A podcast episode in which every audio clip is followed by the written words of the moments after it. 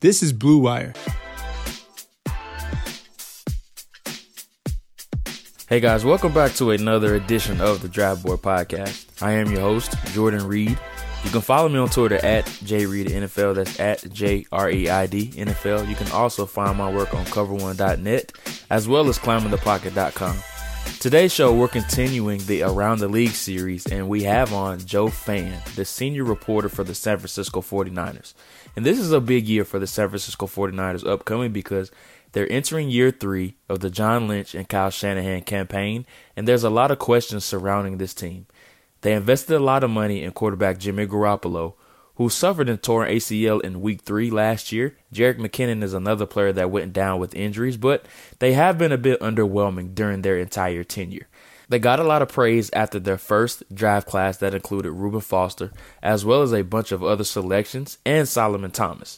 So they had 2 first-round selections. Neither one of those guys have panned out to this point. We know what happened with Reuben Foster and his entire off-the-field situation, and he is now a member of the Washington Redskins. And Solomon Thomas, a player that we touched on a bit, has now transitioned back inside to his natural defensive tackle position. Some other topics that we did discuss was the Dee Ford trade from the Kansas City Chiefs and also the Nick Bosa selection, and how that can help generate this porous pass rush that only had 7 turnovers a year ago, which was the worst mark in NFL history during the modern era. We also talked about whether there should be some concerns in their secondary and how they failed to address it. Now that they have signed Jason Verrett, but they waited until the 6th round until they selected Tim Harris, the quarterback from Virginia. So those are some of the topics that we also dived into, but we touched on 2019 a bit and just what the realistic expectations are for this team going forward. Without further ado, here is my interview with the San Francisco 49ers senior reporter, Joe Fann. I'm pleased to be joined now by Joe Fann, the senior reporter for the San Francisco 49ers. Joe, thanks for coming on. How's everything going with you today? Hey, everything's going great, man. I appreciate you having me on, Jordan. No problem, man. I just want to thank you once again. I know you're a busy guy, especially with rookie minicamps going on, and this is a bit of the downtime of the year for NFL teams, but there's a lot going on. But first, I want to ask you, just how did you get started within the industry? Man, so I was a television broadcast journalism major at Chapman University. It's a small D3 school in Orange County, California. I've always kind of had that thought of like, you know what, like, man, how cool would it be to be able to talk about sports and get paid for it? So that's kind of the way I approached it, and after that, after I graduated, I went home. I interned with the Seahawks from Seattle. I originally was there for a couple years. I went to Nashville, and I wrote did some video for the Titans website in Nashville. But I've been with the Niners for 4 years now. It's been an incredible opportunity to get to cover and meet and get to know and tell some very unique stories. And it's been a job that's been real good to me, and I'm very grateful for it, Matt, for sure. So I have to ask you, as a person that's never experienced In and Out before, how is it? Does it really live up to the hype, as a lot of people like to hype it up? Here we go. I'll give you the honest truth here. An In and Out burger is spectacular. You got to have a double-double, and it's unbelievable. But In and Out fries and milkshakes are meh. No big deal. I think they're middle of the road at best, bottom of the pack at worst. But a double-double was pretty amazing, I'm not going to lie. It's really good to hear that, because I'm a fellow North Carolinian, so I've actually never been to California, and I really want to experience In and Out whenever I do get a chance to come to California. So that's definitely on my bucket list, and I'll make sure to remember that. But we are here to talk about the 49ers, and just take me back through last year, a team that did not have any, or I should say they didn't shy away from having headlines throughout the year with the Jimmy Garoppolo injury, the Jerick McKinnon injury as well, a team that really was bitten by the injury bug last year. So you're a guy that's in the locker room every single week seeing these guys, and just take me through the turmoil that went through last year.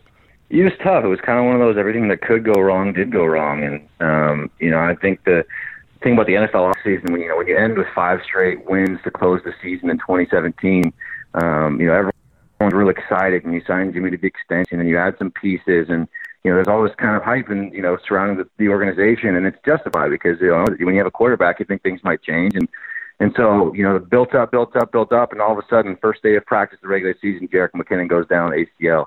That's tough because all I heard all offseason was, man, Kyle Shanahan's got this huge vision for how he's going to use Jerick McKinnon, matchup nightmare. going to be used as a receiver, as a running back, all over the place. I mean, that's what makes Kyle Shanahan such an intriguing offensive mind in terms of his creativity. You know, a guy like that, we were all very eager to see what Shanahan's vision was. And then he goes down. And 3 weeks later, in week 3 at Arrowhead, Jimmy Garoppolo goes down. I mean, I don't care what team you are. You lose your starting quarterback, your franchise quarterback. It's going to be a long season. I don't think there are any teams, and very few, if any, who were equipped to sustain, to overcome such an injury. And so, yeah, it was tough. I think you put an asterisk next to the season where there were some good things, there were some bad things, but ultimately, to me, I don't think there are a ton of takeaways because how much can you learn about a team when so many pieces were missing? Yeah, and I'm right there with you. And I know there was some magic with Nick Mullins coming into the year, and I believe it was a Monday night game where he just came in, and it was the first career start that he had, and I forget who it was against exactly. I know you probably can refresh my memory about it, but it seemed like the 49ers might have found their backup for the future with him. But just take me through that experience with the Nick Mullins situation. I know there probably was some people questioning Garoppolo for whatever reason, but just take me back to that magical game with Mullins. For me, with Nick Mullins, the cool part about that is, right, you have guys who are undrafted or late-round picks, and, guys come in and work their tails off. And there's a lot of guys who do that around the league and never get a shot. They never get that opportunity to suit up on game day, get a start, get meaningful reps. And that, a lot of times, is, no fault of their own. But all of a sudden, Jimmy Garoppolo goes down, and then C.J. Beathard's struggling, and now undrafted Nick Mullins, who, to his credit, he showed up every single day and grinded like he was the starter. And he played really well in the preseason. And then he got his shot a Thursday night against the Oakland Raiders, and he torched them. And, I think, to me, you look at the human side of it, so rarely do guys get that opportunity. And then when you get it, who can take advantage of it? So I think that was real neat, just to see him really alive in the moment and play big. And he was really something down the stretch. And I think, a great shot to be the team's backup going forward. Yeah, and it's a really good story, and especially whenever you can see an undrafted guy really come out of nowhere, essentially. But let's just fast forward to this offseason. Once again, there was no shortage of headlines, from the Dee Ford trade to drafting Nick Bosa. But I want to talk about the Dee Ford trade first. And we know pass rush is an area where they really wanted to address. And I'm sure you were there during their draft press conference, and where they said that when they took over, speaking of Kyle Shanahan and John Lynch, they wanted to focus on getting a quarterback and then getting guys that sack the quarterback. And that's exactly what Dee Ford brings to the table. So just how did that trade really come about? Yeah, so, it was the worst-kept secret in the NFL. The 49ers needed pass rush for me. I knew it, you knew it, everybody knew it, and they knew it, right? But, credit to John Lynch and Kyle Shanahan and their ability to stay patient, not overpay someone in free agency who they didn't feel like was the right fit, the right guy to bring in and give a big money deal to. And so you have to be really careful with who you're signing up, long term. And so they saw the opportunity. All of a sudden, Dee Ford, he's got the franchise tag, but, Kansas City makes it clear he's on the trade block, and all of a sudden you have the opportunity to get the guy who, you believe has the best first step in football, has the ability to be that upper echelon pass rusher, and, you can get him for, it's not cheap, 20 second-round pick is a fairly significant cost. But if you've now found your guy, to be that stud, that alpha off the edge, you pair him with Nick Bosa, all of a sudden the 49ers expect their defensive line to be dominant. So it took some patience, but, they took advantage of the opportunity when Kansas City offered it to them.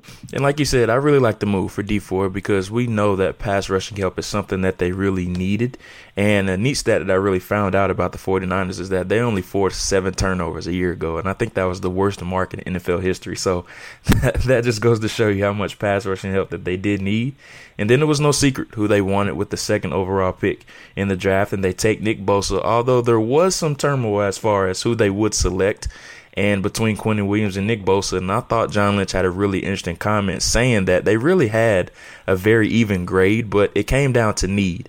And that really was the biggest debate between Quinnen Williams and Nick Bosa. But we all know there is no shortage of defensive tackles on the roster, with DeForest Buckner, Eric Armstead, and Solomon Thomas. So it makes a lot of sense why they selected Nick Bosa. But what do you think Bosa brings to the table for this pass rushing unit?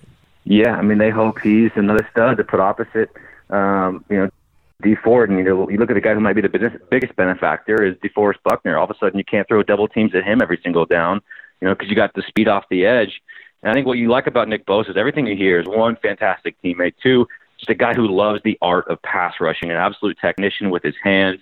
You know, he's not necessarily the athletic freak that Myles Garrett is, but he probably just has, you know, just as much polish, if not more, coming out. You know, I was a first-round pick, that number two overall pick. And so, you know, they're expected to be an impact player right away. Kyle Shanahan said he believes he's good enough against the run to be a three-down player. You know, I think you're licking your chops a little bit if you're looking at a defensive line bookended by Dee Ford and Nick Bosa with DeForest Buckner, among others, in the middle. And then another thing I wanted to ask you, it's a bit off subject, but just the Solomon Thomas situation. Do you think he's going to slide back down inside, or how do you think his future outlook is with the team? Yeah, I mean, John Lynch said that, you know, he put down the rumors that they were, you know, circling him in trade conversations, and so he's going to be a part of what this team is doing at least this year. And, you know, I think it really depends how quickly, because if you're not a three-down player, you're probably looking at Solomon Thomas playing on the edge on early downs, and you move inside on passing downs. That's kind of the formula they started to use last year. Get some production out of him. He did so show a little bit more in the last few weeks of the season, and so that's probably the ideal route. But again, if Dee Ford and Bosa are both three-down guys off the edge, and you're probably just looking at Solomon Thomas on passing downs on the inside. But, I mean, you can never have too many defensive linemen. It's going to be rotation. You don't want those guys playing 100% snaps. So you know, it's kind of champagne problems, if you will, for the 49ers coaching staff, just figuring out their rotations and when they're getting guys in and out. But, you know, they should be able to keep everybody fresh throughout a game. Yeah, that makes a lot of sense, especially considering that's really what he played at Stanford. And he's been a bit of a disappointment, and I think there still is some potential there with him, but he maybe have played a little bit out of position. So it's really good to hear that they're probably going to play him more primarily inside, which I think is a better fit for him. But I want to move on, and I want to touch on two more guys in this draft class. And the first one is Deebo Samuel. And at the press conference, you just saw how both of those guys' face lit up when talking about Deebo Samuel, just because he has a trait that they value highly, which is separation. And we know how much of a mastermind Kyle Shanahan is in scheming these guys open and how much they can flourish in his scheme. So just what are your expectations for Deebo Samuel in this offense and how Kyle Shanahan is going to use him? Yeah, I mean, I think Kyle Shanahan is viewing this guy as a potential number one guy. And he's a guy who, you know, Kyle felt in love with him at the Senior Bowl. They fell in love with the person. They fell in love with the player. They got a chance during the week in Mobile. He was on their South team roster that they coached. So you really see the benefit of the Senior Bowl and the advantage that you have when you get to coach it. And so, they decided Deebo was a guy they were in love with. That continued throughout the rest of the pre-draft process. And they view him as a guy who can do everything. He can play everywhere. He can, a guy who can, one, take the top off of the defense, but two, and just what he does after the catch is so impressive. I mean, you look at pairing him with a guy like George Kittle, and you have a couple weapons on your offense now where the play might be just starting when they get the ball in their hands because they're so good after the catch, breaking tackles, getting those extra yards. And so, like you said, between the separation, between the physicality, a guy who plays angry, a guy who's able to make contested catches, has a full route tree, running that pro-style system out of South Carolina. I think, Kyle Shanahan's looking at the sky's the limit probably for Deebo Samuel. And that's really a perfect segue into the next guy that I wanted to talk about, considering he's a do-it-all type of player, and I think that's the plan they have for him, and that's Jalen Hurd, the wide receiver from Baylor. Everyone knows the story, how he's a former running back at Tennessee, and I love how Kyle Shanahan just left the options open with him, saying he can be a tight end receiver or even a running back at some time. So just what are your expectations for him also, and how do you think he can be implemented or incorporated into Shanahan's offense? Man, you know what? One of my favorite things to do after the draft is I contact every college program, and I ask to interview the head coach for all the 49ers draft picks. And I talked to Matt Rhule at Baylor. And obviously, right, no coach is ever going to talk bad about one of their former players. But, you can also – it's probably fair to say that, no coach is going to go out of his way to say things they don't believe in either. And, man, I've never heard a coach gush about a player the way Matt Rhule gushed about Jalen Hurd. Called him, in his eyes, a top 10 prospect, which – obviously, easy to argue that one, but still, it just goes to show you just how much he loves the person and the player.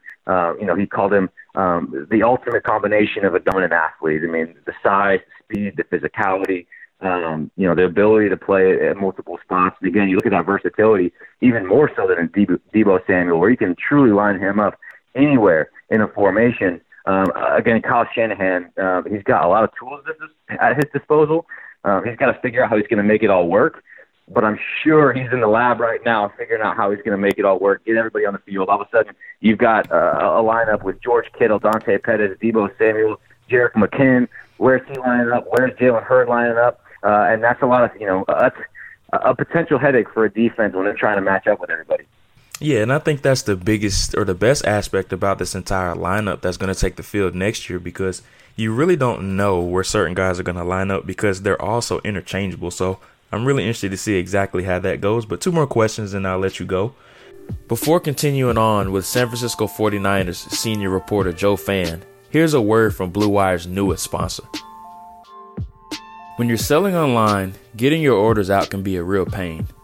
Time-consuming, expensive, so many carriers to choose from. How do you know you're making the best choice? That's why you need ShipStation.com. It's the fastest, easiest, and most affordable way to manage and ship your orders. ShipStation helps you get orders out quickly, save money on shipping costs, and keep your customers happy. No matter where you're selling, Amazon, Etsy, your own website, ShipStation brings all your orders into one simple interface, making them really easy to manage from any device, even your cell phone.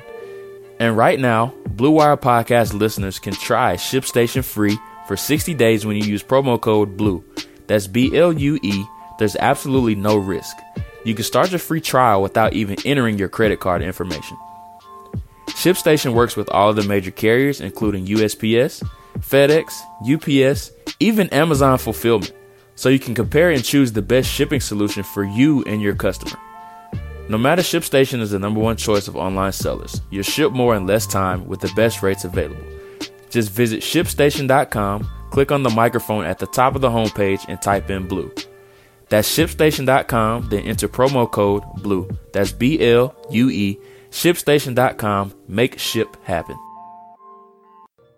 I thought they would have addressed the secondary a little bit sooner than what they did. Now, yes, I know they signed Jason Verrett, but they waited until the 6th round when they selected Tim Harris, the cornerback from Virginia. Outside of that, you have Richard Sherman and Ahkello Witherspoon coming back, who I think are very good players, but there is some desire left to be there, in my opinion. So does it concern you a bit that they waited so long, or they lacked addressing the secondary more than they did? I don't know if it concerns me, but they certainly doubled down on what they already have. And to me, everyone's surprised. To me, it was obvious that they weren't going to do anything, because they said all along that they are much bigger believers on who's already in-house than the rest of the country seems to be. And they are aware of that. They are aware that fans and media and people around the country aren't fans of Jimmy Ward, aren't bought in on Jaquiski Tartt, aren't bought in on Ahkello Witherspoon, have question marks about Jason Verrett. And you look at another guy, Tarvarius Moore, third-round pick last year. You know, if you take a guy in the top 2 or 3 rounds, all of a sudden you're waving the white flag on guys you've drafted fairly highly invested in the last couple of years. I think they're approaching, hey, we believe in Ahkello Witherspoon. We believe in Tarvarius Moore. We believe in Adrian Colbert. We believe in Jimmy Ward. We believe in Marcel Harris, Jaquiski Tartt, right? There's a lot of names there. All we need is a couple guys to step up, and we believe putting everybody in a competition, somebody break themselves and rise to the top. You know what? And if it doesn't work out, then we can address it next year. We had other needs that we felt were a bigger priority, such as inside linebacker with Quan Alexander, such as edge rusher with Nick Bosa, and Dee Ford, such as wide receiver with guys like Deebo Samuel and Jalen Hurd. And that's a really good point, because I think some fans are really so quick to move on that they don't really believe in upward progression or development, I should say. So I was a fan of Ahkello Witherspoon coming out, and I think he showed some flashes the few years he has been there, and I'm really interested to see if he does take that next step next year. But I want to talk about the 2019 season, and what are your realistic expectations? Because this is a division that is very tough. The NFC West, you have the winning NFC champion reigning Los Angeles Rams, the Seattle Seahawks, who always are going to have a good team. And then you have the Arizona Cardinals, who I think had a really good draft. So what are your realistic expectations for the San Francisco 49ers in 2019? It's a fantastic division, no doubt, but I think you have to look at it. 8-8 should be the floor, and that should be certainly attainable. I mean, I think people forget how slim the margin is. And I say it, all the time, and try to bring perspective back to the conversation. Is just because you were picking second overall in the draft, look at all the games. Not that you just could have won, but should have won last year without Jimmy Garoppolo and Jerick McKinnon and everybody else who was IR. I mean, you look at Arizona Cardinals ×2, the Green Bay game, the New York Giants at home on prime time, And there were a few others where you were right in it.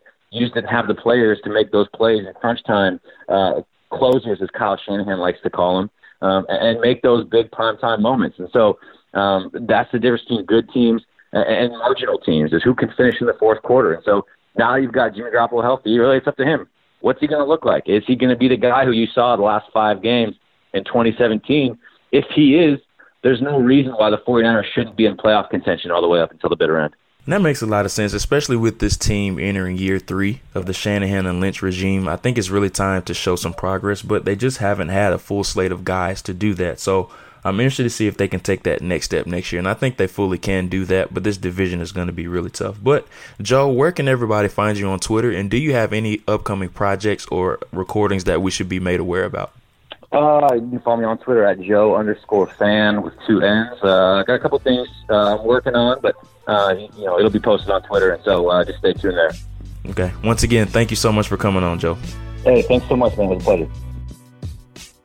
Really great insights right there from Joe. Once again, I want to thank him for coming on. He's always a great interview and a person that I highly respect, and one of the best senior NFL reporters out there, not only in San Francisco, but throughout the entire NFL.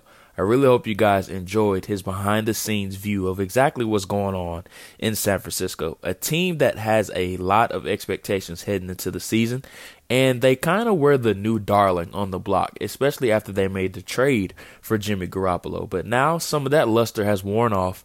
Entering year three, this is a big year for Kyle Shanahan and John Lynch, a tenure that is really tied at the hip together, and there are some reports out there that has been a little bit of collusion and some disagreements about exactly the direction of the organization. So it will be interesting to see exactly what's going to happen with this team going forward. And this is a huge year for them, especially with how tough the NFC West is. The Seattle Seahawks are only getting better. The LA Rams aren't going anywhere anytime soon. And the Arizona Cardinals have a new leader in charge now with Cliff Kingsbury and also Kyler Murray under center. So a lot of eyes will be on this team, not only in 2019, but also 2020 and also going forward.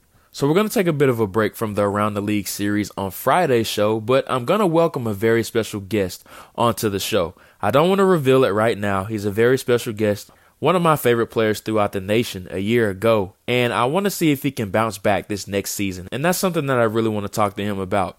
I can't wait to reveal exactly who it is. You guys are going to really enjoy it because he's a great interview. I've interviewed him before, not necessarily on the show, but behind the scenes, I've had a chance to talk to him a multitude of times. So I'm really, really excited to have him on. But before we get into that, I want to thank you guys once again for listening to the show. The Around the League series will pick back up on next Monday, but on Friday's show, we're going to have our first player interview of the 2020 draft class. So be sure to stay tuned into that. Be on the lookout for that. But if you subscribe to the show will automatically be downloaded to your phone. You do not want to miss this interview on Friday because you're going to love just his perspective and insights on the game as a whole.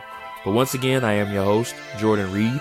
You can follow me on Twitter at JReedNFL. That's at J-R-E-I-D NFL. You can find my work on cover1.net, also climbingthepocket.com.